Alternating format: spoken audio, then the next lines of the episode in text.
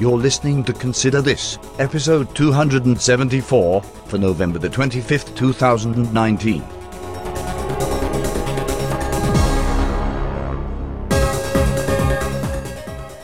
Good morning, good afternoon, good evening, whenever, wherever, and whoever you are. There ain't no place like this place, anywhere near this place, so this must be the podcast.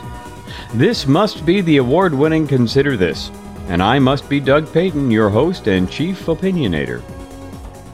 If you want to get your voice in this place, come to the website consider this dot c t podcasting dot com and find out all the countless ways to get in touch.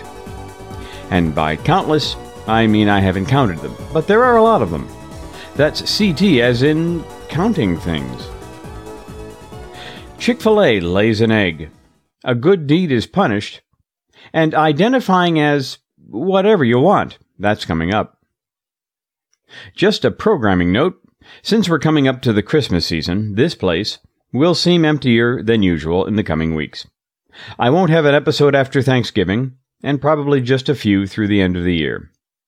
However, the website will still be up, and you can use the date and topic selections there to listen to episodes from the past by whenever and whatever you want. Again, that's at consider this dot c t podcasting dot com. That's C T as in Christmas time.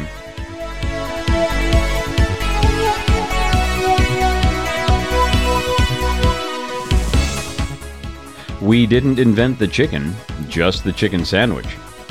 So goes the motto of Chick-fil-A. But lately it sounds like that could be changed to, we didn't invent the rage mob, we just caved into them. Here's the deal.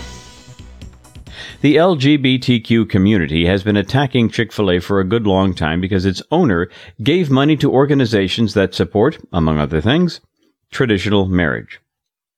Often these organizations were Christian in nature. So it should come as no surprise that those organizations actually upheld traditional Christian teachings. The L G B T Q community declared Chick-fil-A homophobic and transphobic. But I don't think those words mean what they think they mean. First of all, Chick-fil-A does not do this type of discrimination in hiring. Neither does the Salvation Army. I know this because I grew up in the Salvation Army. This is one of those companies that they are upset about. And they don't discriminate either in that way or regarding whom they offer their services to. I will say that they are a little pickier when it comes to people who will be specifically representing the Army's beliefs. Just like a global warming group wouldn't be required to hire a climate skeptic to go on a speaking tour for them. Both hire from L G B T Q people and both serve L G B T Q people. So please explain how either is phobic in any way. Now, what they mean by phobic is that the owner of Chick-fil-A spends his own money in his own way, promoting causes that he agrees with, you know, just like everyone else. Or that a Christian organization espouses Christian values that have been agreed on for over two thousand years.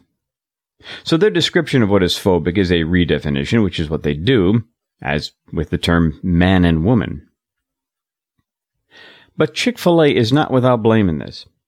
Listener Oksana, commenting on a post in the Facebook group, wondered why they felt the need to publicize this move, if not to appease the rage mob. Some are coming to Chick-fil-A's defense, saying that a multi-year donation plan had been ending, and that they were shifting priorities. Fair enough, but two things. First, President and Chief Operating Officer Tim Tassopoulos said, quote, there's no question we know that, as we go into new markets, we need to be clear about who we are.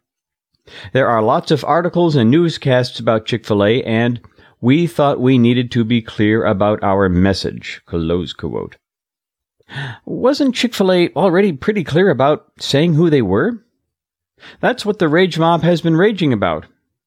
Chick-fil-A's been getting into new markets for decades. Why the need for a change now? This suggests some other explanation rather than a coincidental contract ending. Second, Tassopoulos also said they wanted to concentrate on three issues: education, homelessness, and hunger. But on the homelessness and hunger fronts, at least, the Salvation Army is one of the leaders in combating them. How in the world does it make sense to cut them out of giving to deal with those issues? Answer: It doesn't. So again, this suggests that there is some other motivation in play. Appeasement of the rage mob is the only other motivation I can see, and even that is not working. Right after this announcement, Glad said, nope, not enough. Instead, Chick-fil-A must, quote, unequivocally speak out against the anti-L G B T Q reputation that their brand represents, close quote. As I said, it's an entirely undeserved reputation. But until Chick-fil-A gives full-on approval of the L G B T Q agenda, this mob action will not go away. And as Matt Walsh said, this capitulation will not stop the bleeding because there was no bleeding. Anyone remember Chick-fil-A Appreciation Day back in twenty twelve to counter the boycotts? And they've continued to grow since then. And yet they got caught up in a lose-lose situation. My wife summed it up best. This came across as pandering to the haters by withdrawing love to the lovers. And they got egg on their face. Hm. Clearly, the chicken came first, then the egg. This is Eric Erickson. You're listening to the ten-minute or less conservative podcast, Consider This. Imagine if your local T V news people used hidden camera recordings to expose illegal activities by a corporation, edited those videos for airing, and then showed them on the six o'clock news. Now imagine that corporation suing the news station and winning.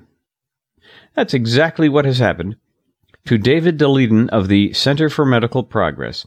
He caught Planned Parenthood lining up buyers for baby parts and admitting to modifying how the abortion was done to get more intact parts. You know, the same fetus that can be killed in some states just before delivery. Well, if that ain't a baby, then presumably the parts wouldn't be of use to anyone. And yet they are. Hmm. But Mister Daleiden dared to expose the actions of the left's sacrament of child killing. No matter the illegality, nothing may be said against it.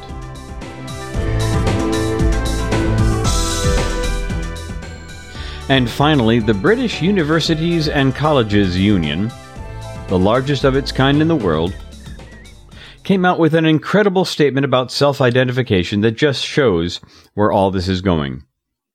They say that a slippery slope argument is a logical fallacy, but not when you can show how far we've slipped so fast.